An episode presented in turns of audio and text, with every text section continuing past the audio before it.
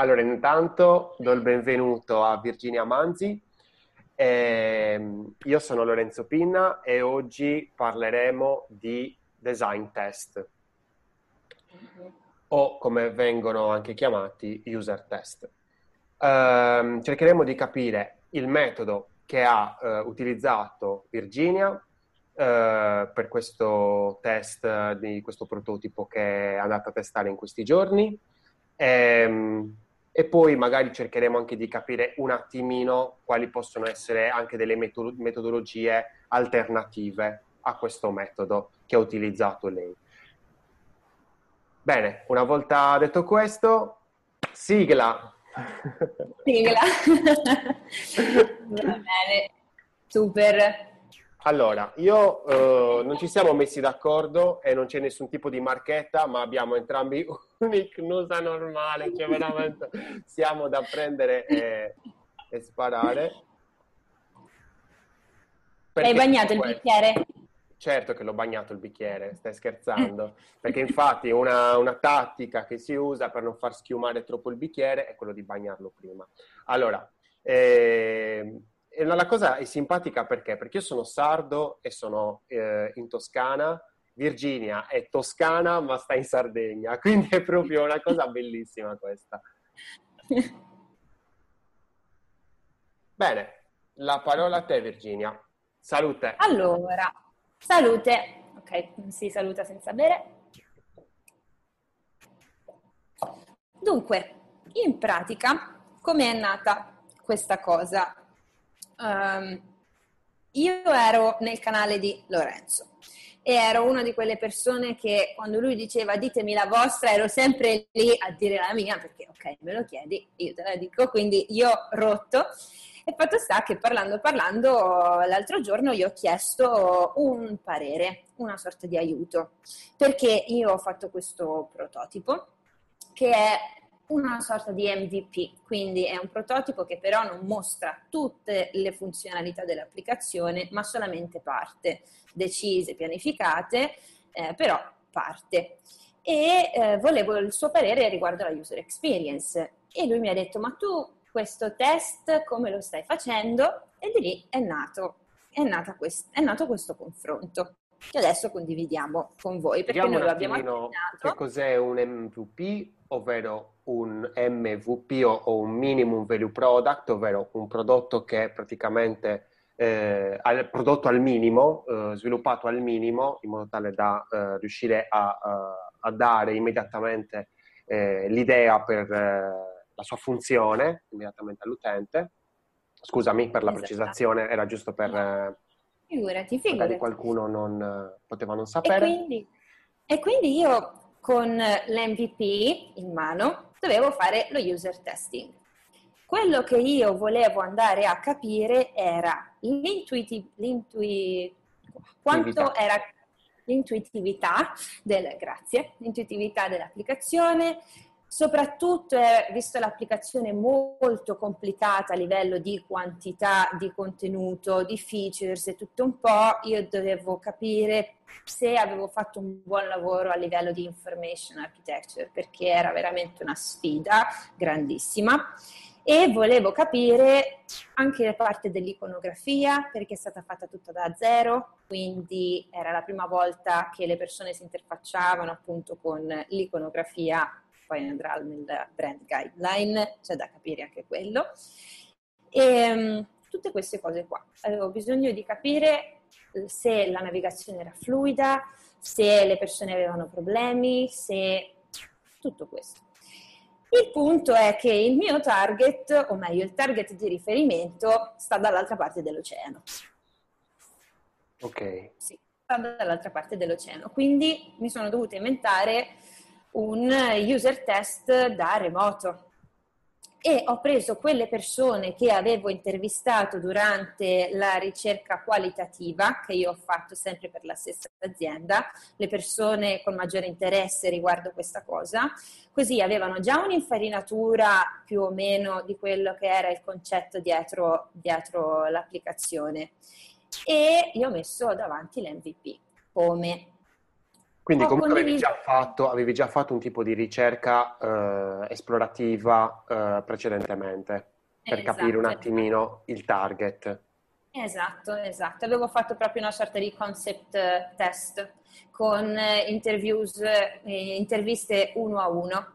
Quindi io andavo a chiedergli proprio e se apprezzavano i fondamenti dell'applicazione, andavo a chiedergli che cosa si sarebbero potuti aspettare da questo tipo di concetto, se avevano già una visualizzazione in mente, a volte capita, gli dici una cosa e loro già magari si immaginano che, come potrebbe diventare. Quindi comunque le persone con cui avevo fatto una ricerca qualitativa delle, inter- delle interviste e ehm, ho fatto con loro una videochiamata per fare eh, lo user test.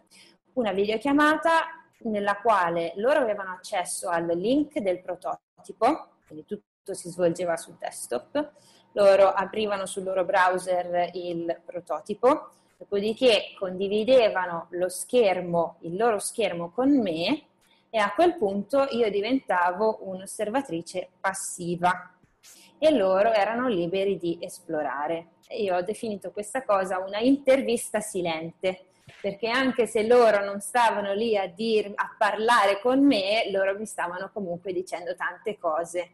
Anzi, credo che per determinate cose il non influenzare la persona che sta esplorando sia fondamentale. Cioè io non gli davo alcuna dritta, loro erano liberi di vedere tutto quello che volevano vedere, di prendere qualsiasi tipo di percorso. Io non stavo lì a dire, ah no, ma hai sbagliato tasto, ah no, ma dovevi andare in quest'altra direzione. No, assolutamente.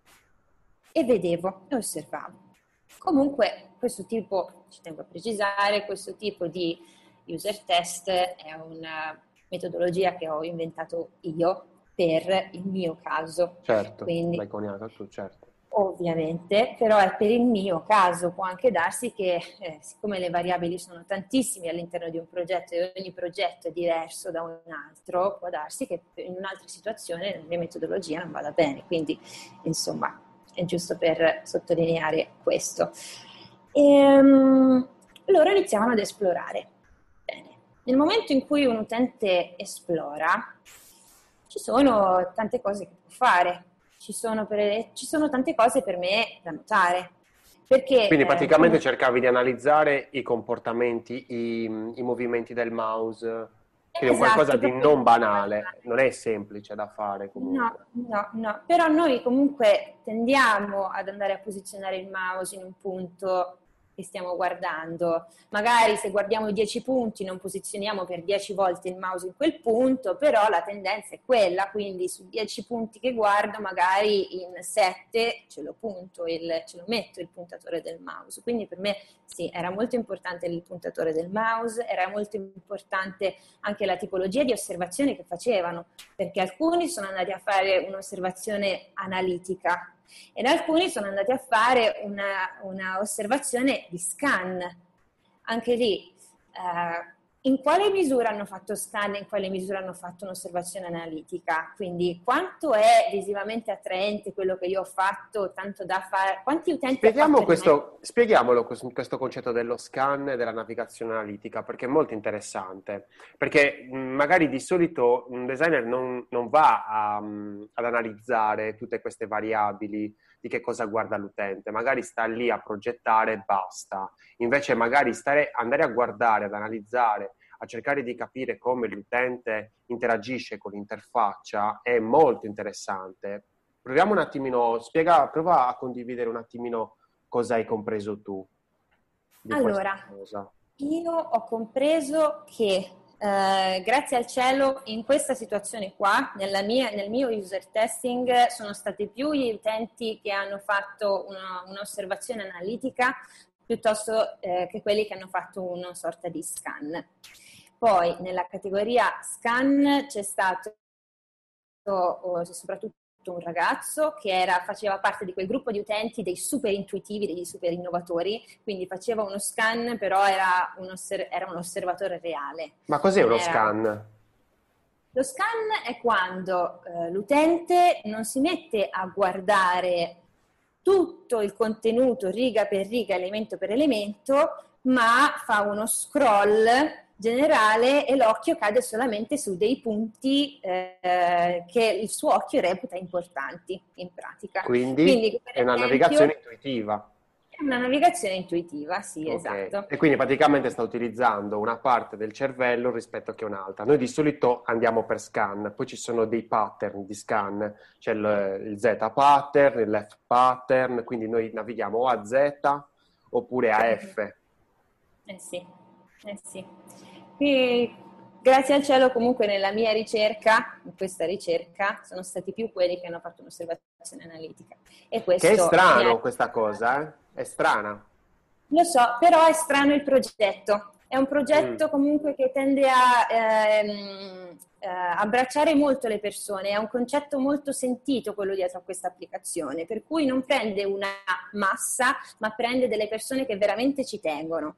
Questo è il punto. Allora ah, ok, sono... perfetto. Quindi è proprio il esatto. concetto che porta a esatto. una navigazione razionale piuttosto che esatto. Okay. Esatto, esatto. Ci sono determinate statistiche personali da, da controllare, c'è tutto un algoritmo che crea un, un, contenuto personalizzato, quindi nel momento in cui uno deve andare ad analizzare un contenuto personalizzato è ovvio che scatta la curiosità di dire che cosa mi ha proposto e allora sto lì a guardare. Quindi sì, è un meccanismo magari insolito per, eh, rispetto alla normalità, che la, gran, la, maggior parte dei progetti lavora con una, un gruppo molto ampio di persone. Questo progetto invece tende a focalizzarsi su delle persone che veramente poche ma buone, una nicchia, sì, una nicchia. sì esatto. La famosa esatto, nicchia, esatto. certo. Long tail. Quindi io, quindi io stavo lì a guardare che cosa facevano. Ho notato per esempio... Prendevi appunti sicuramente. Certo, certo, okay. pieno di appunti, pieno. Una pagina però, una pagina comunque, ogni persona sono andata a catalogarla e a fare, a segnarmi tutto quello che faceva e quello che non faceva. Okay. Guardavo appunto quanto era fluida la loro navigazione, eh, io sapevo visto che era un MVP, quali funzioni avevo messo in risalto perché mi sembravano importanti. Certo. Ed è stato interessante vedere se loro riuscivano ad andare, riuscivano a fare quello che io avevo pianificato che loro facessero. E, eh, per è, quello, è sempre quello il gioco, cercare di vedere se fanno quello che vuoi, certo. Esatto, esatto, però addirittura all'interno di un MVP è ancora più complicato perché comunque non tutti i pulsanti sono attivi, quindi l'utente può andare a intrigliarsi molto facilmente, e quindi insomma... Poi un eh, prototipo, MVP... quindi magari se anche eh. il tool sbagliato, molte volte va in loop, quando vai per esempio indietro esatto. ti va in loop meno male, eh. non è, adesso questa cosa è un bug eh, raro, ecco. Eh, sì, sì, diciamo, diciamo tool non ce l'hanno, meno male hanno un indietro intelligente come chiamo io. Sì, e, um, era interessante anche capire con quali elementi voleva interagire e con quali no. Perché comunque noi l'MVP lo abbiamo fatto pensando a quello che dal nostro punto di vista può essere interessante. Però però se per esempio durante l'esplorazione di questa MVP io, io vedo che la stragrande maggioranza delle persone clicca su un pulsante che io non reputavo importante, invece a quanto pare è importante, allora è meglio considerarlo all'interno dell'MVP. Tutto quello che loro mh, fanno e non fanno, a me crea una pagina immensa di appunti che mi fa capire che cosa sto facendo di giusto, che cosa sto facendo di sbagliato, senza che loro dicano una parola. Cioè, eh, come riuscire ad interpretare un eh, linguaggio non verbale tramite PC. Non è semplice affatto, però dice tante cose se si riesce a, si riesce a interpretare. Ecco. Sì una volta che loro hanno fatto la loro esplorazione, eh, se hanno delle domande nel corso dell'esplorazione, ovviamente io tento di dargli una risposta senza andare a svelare quello, senza andare a compromettere gli step successivi che potrebbero fare, senza andare a compromettere la, l'esplorazione. Cioè, faccio un esempio di, di, questa, di una domanda all'interno della navigazione. Eh, un utente sta navigando, eh, a un certo punto ti fa una domanda, che tipo di domanda ti fa? Allora, frequente? Frequente, eh, per esempio, eh, un ragazzo mi ha fatto una domanda molto, molto, molto importante e questa la mm. condivido con voi perché eh, a lui sembrava una cavolata, per me invece è stato un mondo che si è aperto. Cioè, come, come, di, come accade sempre praticamente, una volta dici la domanda. Esatto. Eh, quella domanda e pensi, cacchio, ho sbagliato, no, no, ho sbagliato tutto, però comunque a livello di base eh, c'è stata un'interpretazione che eh, doveva essere in un altro modo. Per mhm. esempio, all'interno di questo MVP si andava ad esplorare una categoria che era la categoria delle whiteboards. E whiteboards sono degli spazi nei quali le persone possono pubblicare una cosa e vengono aiutate da altre persone. Okay? Okay. E dopo che aveva esplorato tutto l'MVP, quella è stata una parte di, di, quasi finale della sua esplorazione, mi ha fatto, ma scusa, ma perché questa cosa qui non si trova all'interno dell'altra parte, visto che è... Cacchio! Vedi? esatto, è, è questa domanda, e io sono rimasta così. Eh, perché perché l'avevamo Perché sono così. un coglione. eh, evidentemente ha ragione, perché poi eh, purtroppo, vedi, le menti fresche... È, è bellissimo la, questa cosa qua, cioè nel senso, il fatto... Eh. Eh, noi lo vediamo, lo vediamo tutti i giorni, 10 ore al giorno, eh, e poi arriva la mente fresca e ti fa accorgere che hai un elefante che ti sta passando accanto e tu non l'hai neanche visto. accorto, sei stato un mese, esatto. magari settimane lì a progettare, dici no. Esatto, esatto, esatto. O se no un'altra... È bellissimo quando accade, eh. ma accade anche in maniera molto più sottile, in certe risposte, in certi movimenti del mouse che vedi, dici magari uno che vuole andare in una sezione, sto parlando di un altro esempio ovviamente, sì. e magari va nel menu, va a cercare quella sezione, lo vedi che scrolla, non la trova, esce fuori e dice cavolo, sta cercando, esatto. vuoi vedere che sta esatto. cercando quella cosa. Anche, anche uguale, uguale, o altrimenti un'altra persona... Ma è bellissimo questo perché a te te l'hanno detto, cioè nel senso quel ragazzo te l'ha detto e sei stata fortunata perché ha parlato, in quel momento poteva parlare. E altre volte non possono parlare perché ovviamente non c'è un discorso di intervista, è un discorso di navigazione e quindi là è molto più difficile stare lì a, uh, a interpretarlo. Quindi questa cosa della mm, se hai una domanda io ti rispondo, in questo caso uh, si è rivelata formidabile eh sì, sì, assolutamente, assolutamente. O altrimenti un altro caso in cui, in cui è successo, eh, c'è una bottom bar, eh, questa, questa, ragazza preme sul centro e fa ah no, e va nel pulsante accanto. Mm. Voleva dire che lei si aspettava che un determinato pulsante fosse in una determinata posizione e non ce l'ha trovato. Non mm-hmm. trovato.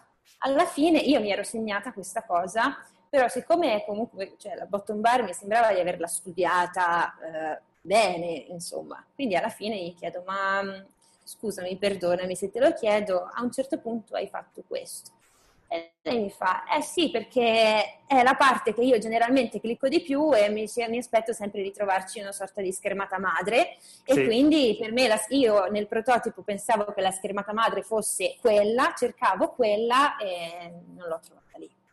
Sì, è importantissima. Adesso io per esempio la bottom bar, come tu la chiami, io la chiamo tab bar, che mm-hmm. cioè, voglio dire la stessa cosa alla fine, però tu stai già mh, dicendo dove si trova nel bottom, nella parte inferiore della pagina. La tab bar in realtà, per esempio Facebook un periodo la metteva in alto, quindi la tab bar non ha una, una locazione.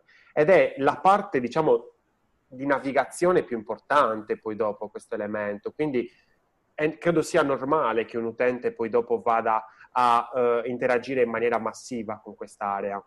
E, e che sia, molte volte anche, si progetta anche in maniera banale, no? si dice ah ci sono, quanto è il massimo delle, delle anzi certe volte non si dice, non, si, non ci si chiede nemmeno quanto è il massimo delle opzioni possibili di icone, di sezioni da inserire dentro. E magari certe volte vedi anche sette sezioni, dici no, mamma mia, quando invece ci sono delle linee guida specifiche per questi tipi di oggetti. Per esempio, eh, le linee guida Apple sono molto chiare, dicono che al massimo 5 elementi, proprio per il discorso del ricordo delle sezioni. Quindi sì. niente di nuovo, meno male che te l'ha ricordato, perché poi molte volte gli utenti ci insegnano qualcosa alla fine. Eh sì, assolutamente, assolutamente. Cioè io per esempio avevo fatto il ragionamento che era stato dietro la mia tab bar, era eh, fare una sorta di studio riguardo le applicazioni che io uso di più, perché eh, inevitabilmente quando lanciamo un'applicazione ci dobbiamo confrontare con tutto quello che c'è già. Cioè, gli utenti sono abituati a navigare su altre applicazioni certo. madri, diciamo. Per quanto possano delle... essere fatte male. Per quanto possono essere fatte male, eh. ma i gesti poi diventano degli automatismi. Quindi eh, a volte, per esempio, Airbnb, Facebook, eh, il profilo e le impostazioni stanno in basso a destra. Ecco, io non mi azzarderei mai a mettere una home in basso a destra perché eh, so che le persone sono abituate ad aprire certe applicazioni 20 volte al giorno e per 50 volte al giorno premono quel pulsante, io non mi azzarderei mai a reinventare tutto il meccanismo della navigazione e fargli rimparare da zero. Quindi pensavo addirittura di averla fatta a modino e invece eh, questo, questo, ragazzo mi ha aperto gli occhi su, su questo qua.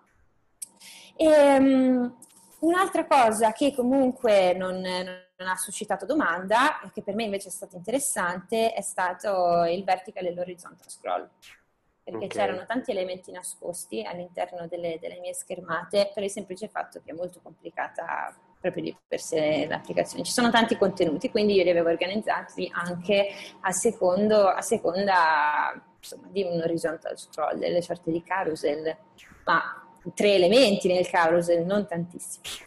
Però eh, ho visto che pochissime persone si sono accorte di questa cosa qua e allora io mi sono chiesta la mia UI non è fatta bene, vado a cercare di migliorarla. Poi l'ho migliorata un pochino e un utente timido si è accorto che c'era, una, che c'era uno scroll orizzontale. Benissimo, continuo a migliorare ad apportare modifiche. Quindi comunque questa visione, questo osservare passivamente è stato cruciale per me, cruciale assolutamente.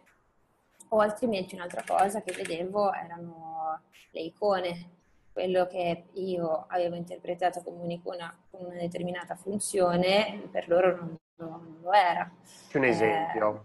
Eh, esempio c'era un, un'icona in alto a destra che rappresentava una modalità eh, sorprendimi, un po' come il tasto mi sento fortunato di, di Google, non so, una cosa del genere. E ehm, questa, questa icona eh, era stata pensata dal designer che faceva le icone come un eh, regalo, proprio l'icona di un regalo. Onestamente, per me... Vabbè, là ti sei voluta far male da sola, e eh? là ti sei proprio, eh. cioè, hai detto, vabbè, mo vado senza freno a mano, vediamo un attimo cosa succede. No, no, vabbè, c'era, per, per l'azienda era, era importante, e va bene. Io però con il cervello non fresco. Quindi questa funzione, questa feature te l'aveva chiesta il, il committente? Certo. Sì, sì, sì. E sì, tu sì. come l'avevi, cioè nel senso, quando il committente te l'aveva eh, richiesta, come avevi eh, interpretato questa richiesta? Cioè era un qualcosa che pensavi fosse facile, che pensavi fosse difficile, li hai scoraggiati in questa scelta? Allora... Un ehm, qualcosa, cioè, di per sé complicatissimo spiegarla a un utente. Cioè, sì, avevo... Um, cavolo. Io sì, allora avevo eh, detto che secondo me era una funzione che si potevano risparmiare. Cavolo, cioè, un, stai parlando, stiamo parlando di un MVP comunque, cioè non è che stiamo parlando di, di un'applicazione finita, quindi nell'MVP se mi metti una cosa del genere sicuramente va a eh, rovinare quasi no? tutto il discorso di intervista perché magari le persone vanno a eh, navigare tutto l'MVP, poi dopo si bloccano in quella cosa lì e dicono ma che cavolo vuol dire? Perché comunque Beh, di per sé è una specie di roulette, no? Quel bottone, immagino. Cioè in base a, a, a random finisci su una cosa diversa. Quindi non è, è anche logicamente difficile da, da spiegare, non è che dici ok, faccio questo, arrivo lì, è una cosa random. Beh, però io, allora, eh, questa applicazione funziona con una sorta di personalizzazione che può essere eh, on o off. Quindi ancora più incasinata. Impersonalizzata da un virtual assistant che eh, io avevo messo, visto che voleva, visto che l'azienda ci teneva al fatto che le persone avessero la piena libertà, eh, odiavano il concetto che gli algoritmi automatici, le persone non hanno più controllo, eh, allora il concetto era diamo il, tutto il controllo possibile e immaginabile a chiunque e quindi mettiamo questo virtual assistant sempre presente eh, in modo che ci sia una sorta di switch on switch off eh, sempre accessibile più o meno. Va bene, d'accordo, facciamo questo. Quindi le persone appena entrano comunque sono guidate da questo virtual assistant che gli spiega che cosa possono fare all'interno dell'applicazione e viene, fu- viene scritto, soprattutto nella modalità off, tutte le volte che eh, il virtual assistant viene premuto off, eh, viene scritto hai messo il virtual assistant off, i risultati non hanno nessuna personalizzazione per te bene. E lì si inizia a capire un po' quale ruolo ha il virtual assistant sui contenuti, cioè un impatto forte, ok? E eh, accanto a questo virtual assistant c'è anche la modalità surprise me, sorprendimi, che è attiva solamente quando anche il virtual assistant è attiva, perché sono collegate nel senso se il virtual assistant è on significa che sta raccogliendo dati, di, sta proprio analizzando il comportamento dell'utente, che cosa visita, che cosa non visita, quali argomenti vede di più, quali argomenti vede di meno. E nella modalità Surprise Me vengono proposti eh, degli argomenti che non sono mai stati affrontati dall'utente, perché è proprio un Surprise Me. È complicato come concetto, complicatissimo, però eh, con tutta un'introduzione appunto del, del, del, ruolo del personal assistant, eh, partendo dalla home, che è la pagina che si vede, comunque ti devo dire, le persone non hanno avuto problemi a capire quale fosse il, il ruolo di questa sorta di bot, poi è l'algoritmo, e quale fosse il ruolo della modalità surprise me. Il problema è stata proprio l'icona, è stata la tipologia di icona che è stata utilizzata, perché poi mi è stato detto, io ho chiesto a fine, a fine navigazione, quando ormai loro la loro idea se l'erano fatta, ma eh, vedi, hai, eh, c'erano anche queste cose qui che non hai, che non hai notato, e lo faccio vedere, e molti, e molti 3-4 persone mi hanno detto, ah ma io pensavo che fosse una sorta di regalo a qualcosa, un... Eh. un ehm, un altro tipo di un altro, tipo, un altro concetto che non c'entrava niente con la modalità che invece volevano, volevano far passare dall'azienda. Certo. Quindi anche questo, anche questo, mi è stato d'aiuto. Tu e poi nelle icone utilizzavi anche comunque delle etichette per accompagnare le icone oppure nel tuo prototipo hai voluto testare il potere dell'icona fine a se stessa? Allora, ho voluto testare il potere dell'icona ehm, per tutto quello che non era all'interno della bottom bar. La bottom bar era l'unica cosa che aveva eh, icona più eh, titolo sotto, perché ci sono le funzioni madri più importanti e quindi è bene, secondo me, almeno la mia interpretazione era stata quella di chiarire subito quali path potesse prendere l'utente all'interno della, dell'applicazione, che la bottom bar appunto fa tutta la navigazione del, dell'applicazione mentre invece c'erano appunto queste icone del virtual assistant del surprise me e poi le classiche cerca e filtra che non avevano spiegazione sotto. E surprise me e virtual assistant erano però eh, spiegate all'entrata dell'applicazione. Ok, quindi una specie di onboarding dove gli spiegavi le cose. Esatto, esatto. Non c'è stato nessun tuffo a capofitto o eh, diciamo nessun impatto forte senza spiegazione. C'è una cosa che vorrei sapere prima di arrivare ai dati, finalmente, no? ai risultati che ho ottenuto, perché queste interviste le hai già fatte, questo user test l'hai già fatto. Ehm, io sono stracurioso di, una, di un problema di, di UI mh, mm, di capire come hai risolto questo problema di UI. Quindi tu avevi una tab bar e un virtual assistant. E come era progettata questa, mh, mm, questa duplicità? Cioè, avevi la tab bar e poi avevi il float button oppure cioè, no. il bottone... come ce l'avevi? Dove ce l'avevi il, il virtual assistant? Virtual Assistant la tab bar?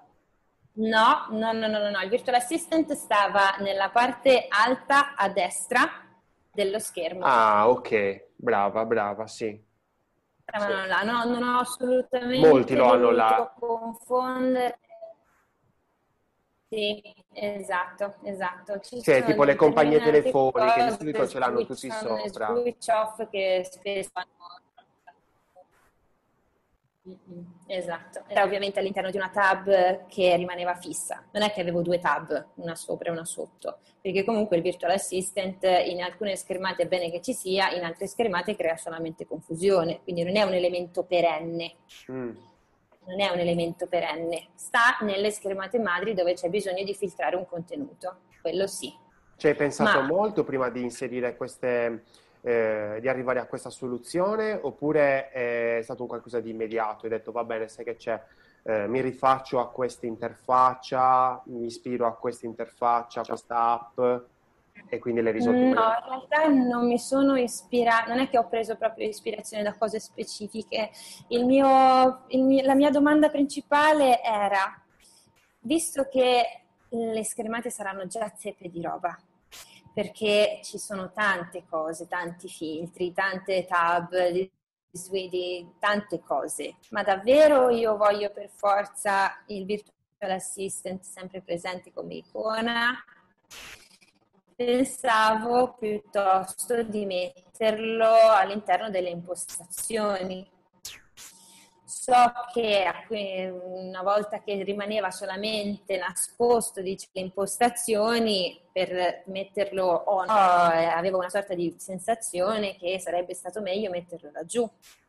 Mentre invece poi ho fatto qualche prova di UI il mio, il mio goal primario era quello di mettere meno cose possibili o comunque non arrivare mai ad un punto in cui la schermata sembrava tutta incasinata, c'è troppe cose, assolutamente no.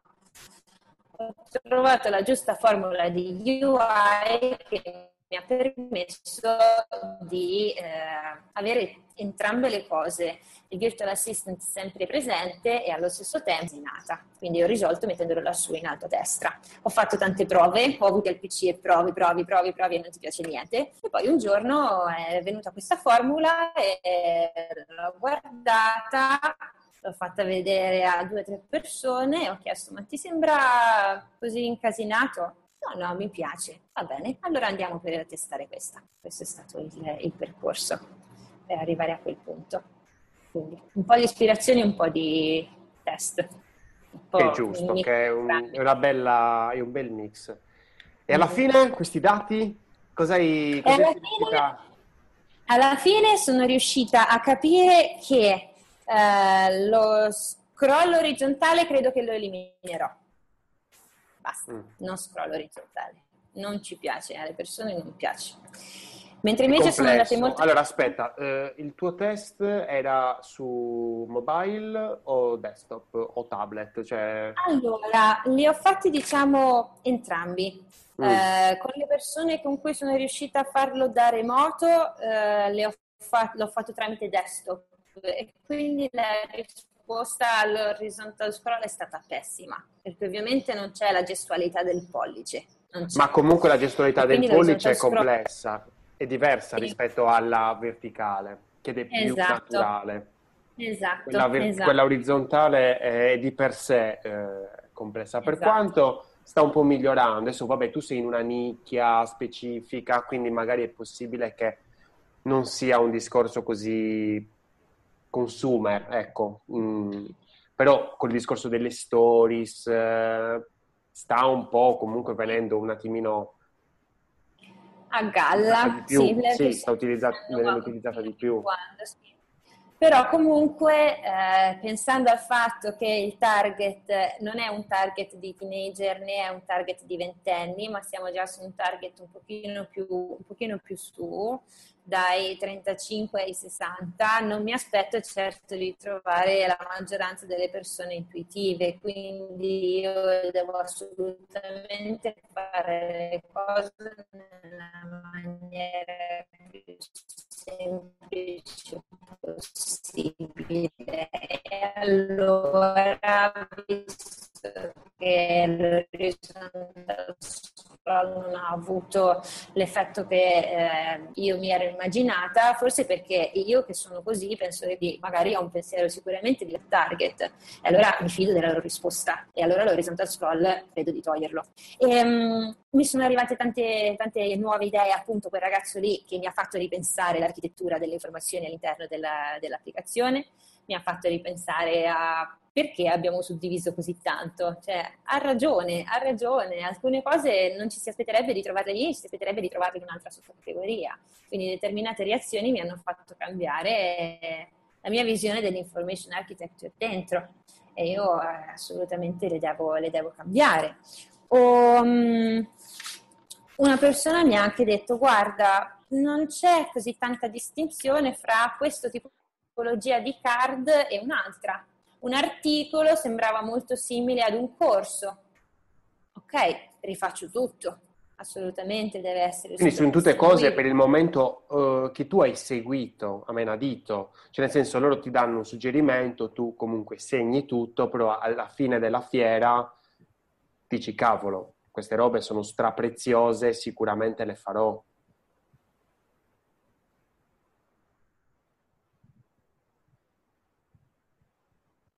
Certo, sì, sì, sì, assolutamente. Cessa a partire dal primo prototipo, a partire dal, prima, dal primo test che io avevo fatto, già avevo cambiato determinate cose che mi sembrava potessero, avere, mm, potessero subire una modifica, cose che io avevo interpretato dalla prima persona e così mano a mano. E devo dire che facendo così mi sono trovata bene, perché l'ultima persona che l'ha fatto è andata molto meglio rispetto alla prima persona che l'aveva fatto. Certo, molto no, vabbè, quello senza dubbio. Però una domanda che ti voglio fare, perché sono molto curioso, ma tu di solito fai sempre quello che ti dice l'utente? Cioè l'utente alla fine ti dice comprendi che magari ha un suggerimento, ti dice uh-huh. ok, io mi aspetto che ci sia questa sezione in tab Tu, in maniera generica, eh, fai sempre quello che ti dice l'utente oppure eh, cerchi anche un attimino di analizzare e capire qual è... Eh... Assolutamente, si cerca sempre di analizzare. Quindi non comunque è, non gliela dai vinta per forza. No, no, no, no, no, no, non gliela do vinta per forza, Se, semplicemente perché comunque la persona che fa questo tipo di test è una persona che arriva e eh, non sa tante cose che ci possono essere magari di background a livello proprio di, di, concetti che sono serviti per mettere in piedi quello che l'utente vede. Eh, magari l'utente in quel momento ha visto solamente parte e non ha visto tutto il resto, se avesse visto tutto il resto magari avrebbe avuto un, eh, un'opinione diversa. Cioè cerco sempre di contestualizzare la, la, la, il suggerimento che mi viene dato, cerco di capire se può avere una logica oppure se semplicemente quella persona eh,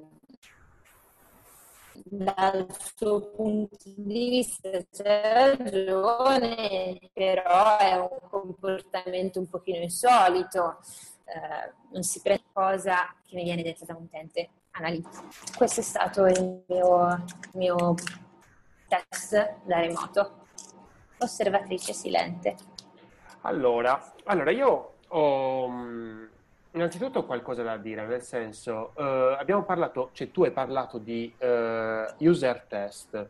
Allora, io uh, col tempo, specialmente negli ultimi anni, non lo chiamo più user test, lo chiamo design test, perché tu in realtà non stai testando gli utenti, stai testando il tuo design.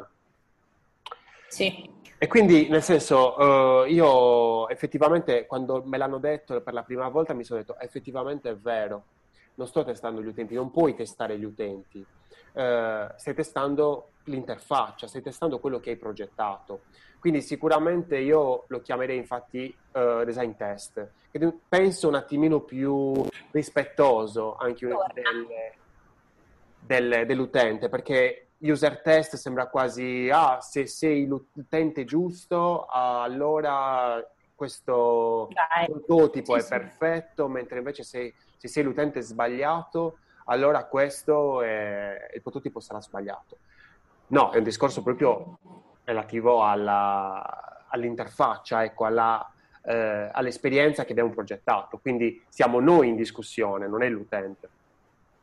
Questa secondo me è una cosa che ho compreso da poco, quindi per questo io lo chiamo eh, design test. E un'altra cosa, eh, io per esempio, eh, di solito quando faccio ehm, interviste di questo tipo, eh, allora è difficile, è molto, mh, mm, almeno io ci metto molto tempo prima di arrivare a fargli condividere lo schermo e molte volte, se non so se è la tua nicchia, che magari è predisposta, magari è tecnologicamente eh, avanzata, come si può dire, no? non sono utenti base e quindi magari la tua nicchia è stato facile dirgli guarda vai qui, condividimi lo schermo eh, in modo tale che io possa vedere cosa fai. Ma di solito, almeno nelle, nelle nicchie che mh, vado a testare io, il, il prototipo, eh, è molto complesso portarli a, a eh, condividere lo schermo. E quindi di solito io faccio un'altra cosa. Eh, praticamente gli do il link tramite WhatsApp o SMS nel peggiore dei casi e eh, gli chiedo, tanto io comunque il prototipo lo conosco perché l'ho progettato io o comunque il mio team, quindi l'architettura ce l'ho ben, eh, ben chiara eh, vado a chiedergli che cosa sta facendo. Quindi vado a innescare quasi una specie di, eh, di grillo parlante in modo tale mm. che loro mi dicano quello che stanno facendo. Cioè, qualsiasi, io gli dico proprio le, gli dico le regole principali, gli dico se tu stai scrollando verso il basso, dimmi sto scorrendo verso il basso la pagina. Se tocchi una determinata sezione, dimmi cosa stai facendo. Io gli dico proprio questa frase, come se fossi in chi vuole essere milionario. E loro lo capiscono perché è un qualcosa che vuole essere milionario che conoscono tutti e quindi si mettono a ehm, ragionare con me quasi. Quindi vanno a mhm. dire, ok, io sto facendo questo per questo motivo adesso e questo mi permette molte volte, eh, lo faccio ma non so se faccio il giusto, questo dico la verità, però certe volte li blocco quindi prima ecco. che loro, prima che loro um, premino qualcosa, gli dico cosa ti aspetti di trovare qua? E ovviamente mi segno tutto. Perché? Perché si tratta di um, ricalcare le loro aspettative. Quindi sì. nel momento in cui loro si aspettano una determinata cosa, io uh, dovrò fare quella determinata cosa, se quella cosa deve essere semplice.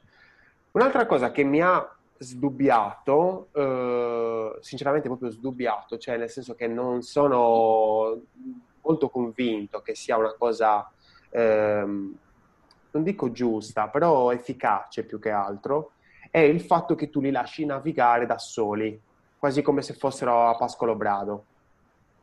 Mm? Perché? Allora, io sinceramente... Mh, mm, Qualche volta testo il design con utenti eh, qualificati, quindi eh, che, che, fanno parte del target eh, di riferimento dell'applicazione, del servizio.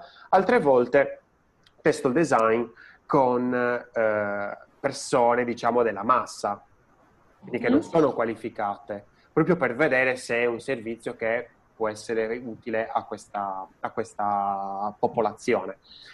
Ehm, quando eh, lo testo con la massa soprattutto, ma lo faccio anche con chi è in target, eh, vado a dargli degli obiettivi. Mm. Io di solito gli do 3, 4, massimo 5 obiettivi.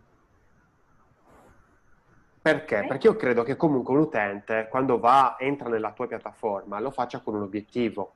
Ecco, infatti, che magari il primo obiettivo è quello più facile. Infatti, la differenziazione degli obiettivi è una cosa, non dico semplice, ma quasi complessa, ecco, un po' più complicata, perché comunque c'è una scaletta, c'è un, um, un percorso che va in, uh, in uh, sempre andando a un qualcosa di, di più da un qualcosa di semplice a un qualcosa di più complesso. Quindi ecco che il primo obiettivo è il motivo che li ha spinti ad entrare Adesso non so se il tuo prototipo rappresentava un'applicazione, una web app o un sito, però di solito è, lo, è l'obiettivo che porta ad, arri- a, ad, aver scaricato l'app o comunque ad essere entrati dentro il sito web.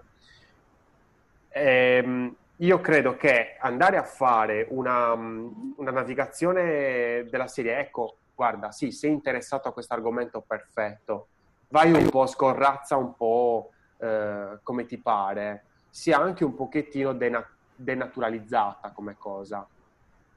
Però mm-hmm. è una mia idea, è un mio punto di vista. Allora, hai assolutamente ragione nel momento in cui si parla di eh, applicazioni che hanno sì uno scopo eh, ben preciso e dei percorsi ben precisi. Eh, l'applicazione sulla quale ho lavorato io, per esempio, eh, porta le persone a scaricarla non perché eh, realmente ci sia un, un ritorno concreto, un'azione concreta da fare, ma è la ricerca di un desiderio che li porta sull'applicazione. Eh, quindi è stato un campo un po' diverso rispetto alla normalità per me con cui confrontarmi, assolutamente.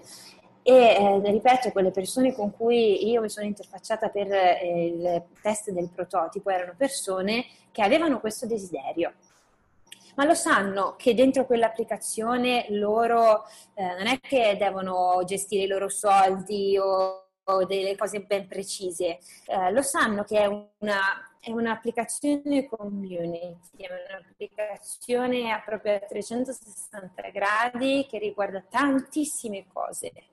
Creare un singolo percorso è quasi impossibile. Piuttosto, da, ma un percorso lineare dentro quell'applicazione non ci, non ci, sta molto bene, non ci sta molto bene per come è stata pensata. Poi che sia stata pensata bene, che sia stata pensata male, eh, purtroppo questa è una cosa che riguarda... Ah, vabbè, quello non possiamo, cioè nel eh, senso, vabbè, esatto. speriamo sia stata progettata bene. Esatto, però uno riesce a fare, cerca di fare il miglior lavoro possibile, eh. ovviamente, però senza denaturalizzare l'idea aziendale, capito? Quindi eh, era un'applicazione molto, molto complessa. E poi ti faccio, una, ti faccio un paragone. Se tu sei eh, la, il proprietario di un negozio di abbigliamento e eh, hai due clienti in, in, negozio, uno che è alle, agli stand, è agli, agli appendiabiti e gira, e uno dentro il camerino tu dai più valore al commento negativo che ti fa in faccia la persona che si sta provando un pantalone che non torna o dai più valore a un rifiuto naturale del cliente che vede una cosa perché l'aveva attirato nello stand, vede una cosa però poi la lascia andare. Credo che nel momento in cui gli utenti eh, vanno a navigare in una cosa che sanno che è nostra, determinate persone sono bloccate nel, nel dire esattamente quello che gli passa nella testa. Perché è dura dare delle critiche molto spesso. O almeno il target che avevo io è un target che punta solamente a far stare bene le persone, non so come spiegarlo. Dire delle cose eh, che non sono positive ma che sono negative è difficile è difficile. E quindi io in questo Richiede un carico caso ho voluto dare più... Sì. Io ho voluto dare più eh, importanza ai loro gesti naturali incondizionati, capito? Perché comunque non riuscivo neanche a dirgli fai esattamente questo. No, tu devi esplorare la community che sai di voler trovare qua. E alla fine ti dico, te la immaginavi così? Dopo che io ti ho fatto esatto. tutte quelle domande di concetto de, durante la ricerca qualitativa, ti ho fatto capire che l'intenzione è questa, quest'altra, il benessere, crescita personale, tutto un po', adesso l'hai navigata, l'hai esplorata, hai esplorato tutto il concetto che ti avevo detto reso materiale. È così che te l'aspettavi? Però è una cosa che io gli faccio solamente alla fine, è una domanda che io gli faccio alla fine, dopo che loro hanno esplorato liberamente. Però, cioè, questo non va in conflitto con quello che dicevi prima, cioè, ovvero che mh, mm, una persona uh, quasi mai ti dirà un, un, qualcosa di negativo, quindi se tu andrai a, a, a fare questa domanda, questo tipo di domanda, stai presupponendo eh, una risposta neutrale, no? che, che, non sia né positiva né negativa, perché tu pensi che l'utente abbia lo stesso carico cognitivo sia per una risposta positiva che negativa. Però in realtà dirti è una merda è più difficile. Non me lo diranno mai. Certo. Esatto. E quindi certo. avrai un risultato sfasato, perché comunque stai chiedendo una domanda chiusa, ovvero cosa ne pensi? Ti piace? E quello ti dice o sì o no. Allora, le domande chiuse sono, almeno io, io, penso questo, bisogna stare molto attenti alle domande chiuse. Fare, almeno io faccio il maggior numero di domande aperte. Questo perché? Perché la domanda chiusa è chiusa nel senso che è relativa alla tua visione, è limitante. Però non scordiamoci il fatto che io nel frattempo ho accumulato un sacco di informazioni su come la certo, pensano. Ma, una, cioè, ma stai chiedendo cioè, qualcosa... Dall'inizio alla fine dall'inizio alla fine c'è tutto il percorso di esplorazione che loro hanno fatto, tutti, lo, tutti, i gesti che loro hanno fatto, tutti i loro tentennamenti o tutte le loro sicurezze mi hanno detto se si trovano bene o se non si trovano bene. Quindi nel momento in cui io finisco un'intervista con una persona che ha tentennato dieci volte, che non sapeva da che parte rigirarsi, eccetera, gli dico ma ti è piaciuta? Sì, sì, mi è piaciuta. Cioè no, non è, Ecco, allora cosa... Cioè, allora, allora, aspetta, aspetta, aspetta, cioè fammi capire. Io do più quindi, importanza... Cioè, sono mazzate quelle, cioè nel senso tu hai voglia di dar mazzate, allora dici, hai visto che quello lì tentennava per tutto il tempo. Quindi quella, magari quella mezz'oretta, quella, quei 40 minuti di, di design test, quello tentennava. Tu gli fai l'ultima domanda dove gli dici, beh, cosa ti è sembrata questa, questo prototipo? Quello è una figata pazzesca. Allora lì cosa fai? Cioè, gli dai una mazzata pazzesca nella nuca? No, dici, no, Cazzo stai dicendo? Non è vero che eh, ti fa schifo, abbi il coraggio, sei... No, però è per farti capire che comunque il loro linguaggio non verbale già mi aveva fatto capire tanto su come la pensavano, quindi la risposta che loro mi danno non la prendo per oro colato. Io fra le due, rispo- fra le due eh, cose, il linguaggio non verbale e il linguaggio verbale, do sempre un po' più di peso al linguaggio non verbale, ovviamente. Vabbè, ma Poi, il linguaggio non verbale vince, ovviamente. Certo, poi però ci sono magari delle cose, dei pensieri che io posso non aver notato durante la mia osservazione che vengono invece fuori nel momento in cui io gli faccio una domanda diretta e loro sono liberi di esprimersi. Cioè io è come... tutta una bilancia, è un, um, non c'è una... Se io ti dovessi mettere per iscritto una scaletta di cosa fare con tutte le persone che vedono il prototipo, io non sarei in grado di fartela perché comunque mi adatto a quello che vedo davanti a me, mi adatto a come vedo, a come vedo che si comporta la persona, mi adatto a come vedo, eh, a, che, a, che tipo di atteggiamento ha, se una persona più espansiva, se una no, persona beh, certo, essere empatici mi... è importante. Quindi una scaletta precisa, passo per passo, che devo pubblicare oggi, non, non riesco a farla mi adatto. Per qualcuno una domanda può essere che cosa ne pensi, per qualcuno può essere ti è piaciuta e già sono due domande diverse, una aperta e una chiusa. Eh, per qualcun altro invece posso soffermarmi di più su specifiche cose che ho visto. Dipende. Dipende. Io personalmente, cioè... per dire, l'ultima domanda che hai fatto, la, già da parecchio tempo ormai, l'ho cambiata in questo modo. Siccome so che il carico cognitivo, quando vai a mh, parlare eh, in negativo eh, con una persona è più elevato, vado direttamente in negativo. Gli dico, gli chiedo sempre, che cosa avresti migliorato? In modo tale che è più facile per lui darmi un suggerimento. Mm. E ho dei buoni risultati quando vado sì. a chiedere questo, perché, perché lui si mette dal mio, dal mio, lato e dice, ok, che cosa, cosa mi sarebbe piaciuto di più? Il più delle volte sono user want, nel senso sono voglie dell'utente. Ah, io voglio questo, voglio quello, voglio l'altro, voglio quell'altro ancora. Vanno bene, tu me le stai dicendo, io me le sto scrivendo, perfetto. Poi dopo in una seconda fase sicuramente vaglierò queste, queste richieste. Certo, certo, si vede un po' in quale misura hanno trovato riscontro, se una persona te l'ha detto e 100 no, o se magari 25 te l'hanno detto e 100 no. Eh, È un tipo di, di, ricerca, questo qua, la, lo, il design test è un tipo di, di, ricerca qualitativa, quindi a meno che non siamo in un team di, di 10 persone, io mai andrò a testare 100 persone. Andrò a testarne, per esempio, ecco, una cosa interessante è chiederti quante persone hai testato. testato. Quante persone hai testato il design? Scusami. Uh, erano 13 se non mi sbaglio. È un buon numero. Le, di tutte le, le, età praticamente. C'è un ragazzo ah, che... hai fatto tutte le fasce? Sì, sì, sì, sì. Cioè, sono partite il ragazzo più, più giovane era il ragazzo che oltretutto mi ha aperto il mondo su perché questo si trova qui invece che di là. Eh, e lui aveva 20, 24 anni, mi sembra, e poi addirittura c'era una, pers- una signora che ne aveva 65. Quindi eh, sì, ho preso, ho preso, un pochino tutte le età perché il target di riferimento che si erano sviluppati nel marketing team era così ampio. E anche lì eh, ho detto non è possibile, fate una ricerca quantitativa, fatevela. E alla fine è venuto fuori che la maggioranza sono dai 35 ai, ai 60, categoria donne.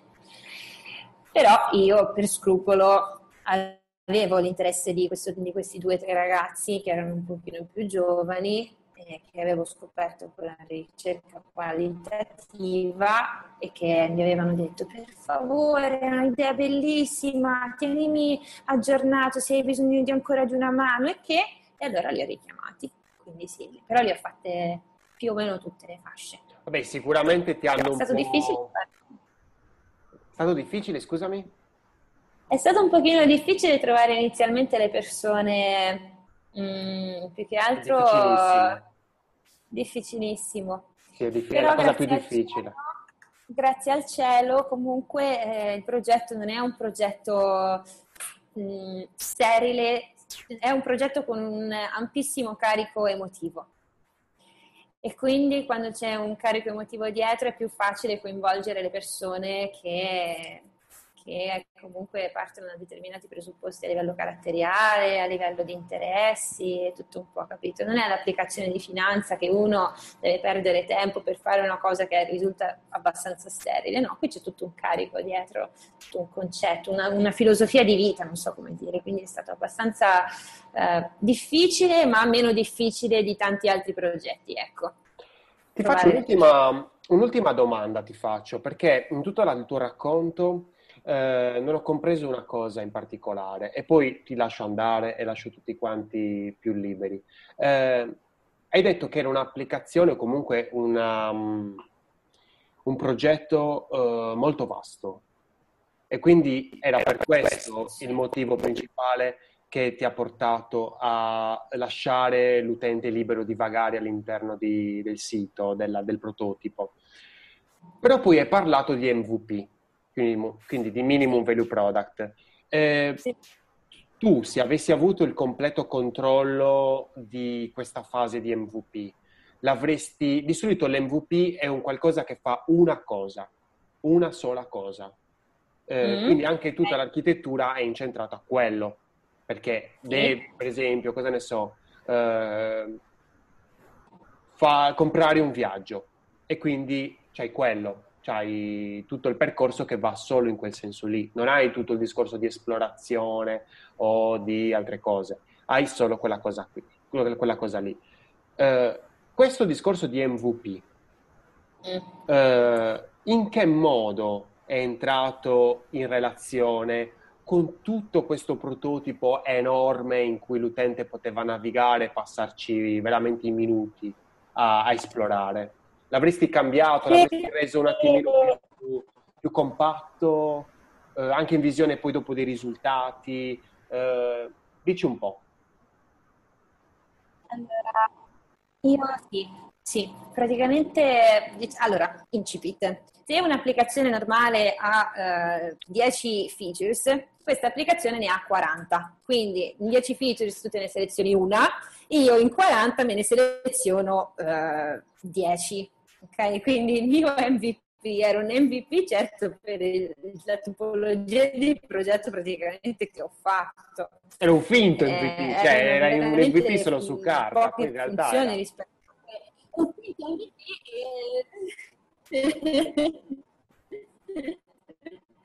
cioè, purtroppo eh, era abbastanza, sarebbe stata ancora più grande.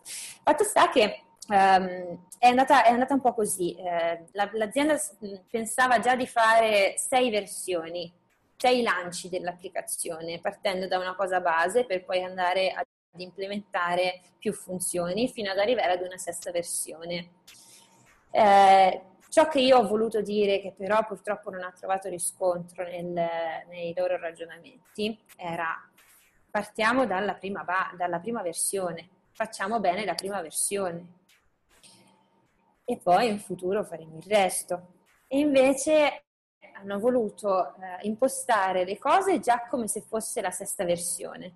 Cioè, tutti i bottoni della sesta versione c'erano, tutte le informazioni della sesta versione c'erano, ma non c'erano tutti gli screen che ci sarebbero dovuti essere nella sesta versione. Quindi è stato un pochino un, un, um, una cosa che io avrei cambiato appunto è eh, essere più coerenti con quello che la schermata offre e le, eh, e le opzioni cliccabili che l'utente poteva cliccare. Perché ovvio, se tu mi metti eh, gli elementi in tutta la schermata della stessa versione con tutte le loro relative features e poi invece di bottoni cliccabili ce n'è uno perché è quello che sarà nella prima versione basta, non torna. Non so se mi segui. Mi senti? Certo. Sì, ti sento. Mi senti? Lorenzo? sì, ti sento. Lorenzo? Io ti sento, Virginia ti sento. Ah, ok. Ah, abbiamo un Quindi è stato, la confusione purtroppo è stata, è stata questa, però erano... Ok, adesso mi senti? Sì, io ti sento. Mm, mm, mm abbiamo problema di connessione. Quindi dicevo, purtroppo c'è stato troppo, non sempre, quindi connessione. Aspetta, vediamo un po', adesso mi senti? Sì. Sì, ora sì. Eh, In tempo? parlare? Okay, parlare ora sì, ora sì. Eh, ti... ah, ah, mi senti? Mi senti? Sì, ora sì.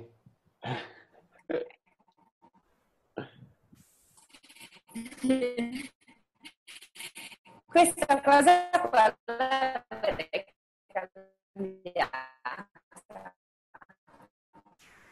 Sarei partita Quei... dalla primissima versione. Abbiamo qualche problema di audio, di connessione. La versione design della primissima versione, test della primissima versione, invece che fare tutto. Si sente un po' in rallenti. Ora vediamo un attimino se si sente meglio, aspettiamo un secondo. Adesso... Virginia, mi senti ora? Sì. Siamo... Sì, tu mi senti? Sì? Siamo? Ci siamo, okay. siamo tornati allineati, perfetto, perfetto. Ok. perfetto. Ti stavo Ti dicendo, quindi avrei cambiato, avrei cambiato questa cosa, avrei fatto tutto un pochino più coerente, partendo in modo un po' più umile a testare la primissima versione invece di fare tutto un miscuglio di, insomma, provato a dirlo, ma purtroppo non siamo sempre, sempre, sempre ascoltati benissimo, almeno. Però ora i dati, ora i dati e quindi puoi mostrare delle cose sì, che insomma sono reali, non sono delle tue convinzioni. No, infatti, infatti, assolutamente. Infatti il report che farò eh, dirà esattamente per filo e per segno eh, cosa è stato trovato, cosa non è stato trovato, cosa ha fatto eh, piacere, cosa non ha fatto piacere, cosa ha reso eh, positiva l'esperienza, cosa l'ha resa negativa, cosa da cambiare. E, sai, però eh, c'è quella faccenda per cui a volte le persone e l'azienda che sta dietro a questo progetto saranno anni che ci sta dietro forse. Certo. E quindi andare a toccare dei tasti dolenti cioè, è come un figlioccio. Fare delle modifiche fondamentali richiede coraggio. Quindi io spero vivamente... Una battaglia che... praticamente. Eh, esatto spero vivamente insomma, che appunto dei dati possano, possano essere più che d'aiuto. Insomma. Sicuramente, sicuramente. Allora, io ti ringrazio davvero tantissimo Virginia di essere rimasta con noi, di aver avuto tutta questa pazienza perché adesso in questa registrazione non si vede, però abbiamo provato a fare una live stream su, su Facebook, abbiamo avuto dei problemi e, infatti siamo arrivati qua su, su Zoom. Eh, quindi Virginia è stata veramente molto paziente, la ringraziamo tantissimo. Eh, nulla, allora, nel prossimo episodio, la prossima intervista, eh, parleremo di ehm, immagine e del potere dell'immagine nella UX, quindi anche che tipo di immagini scegliere nei nostri layout, ma anche e soprattutto per gestire e per rendere le esperienze più efficaci. Io ringrazio Virginia Man- Manzi. È un casino perché ti senti lentissima. no, ora ti senti bene. Eh, ah, ok. Quindi grazie mille a Virginia Manzi, eh, UX designer. Ehm, io sono Lorenzo Pinna, questa è una birra di UX e spero vi sia stato utile. Grazie mille. Ciao. Grazie. Ciao ciao. Ciao ciao.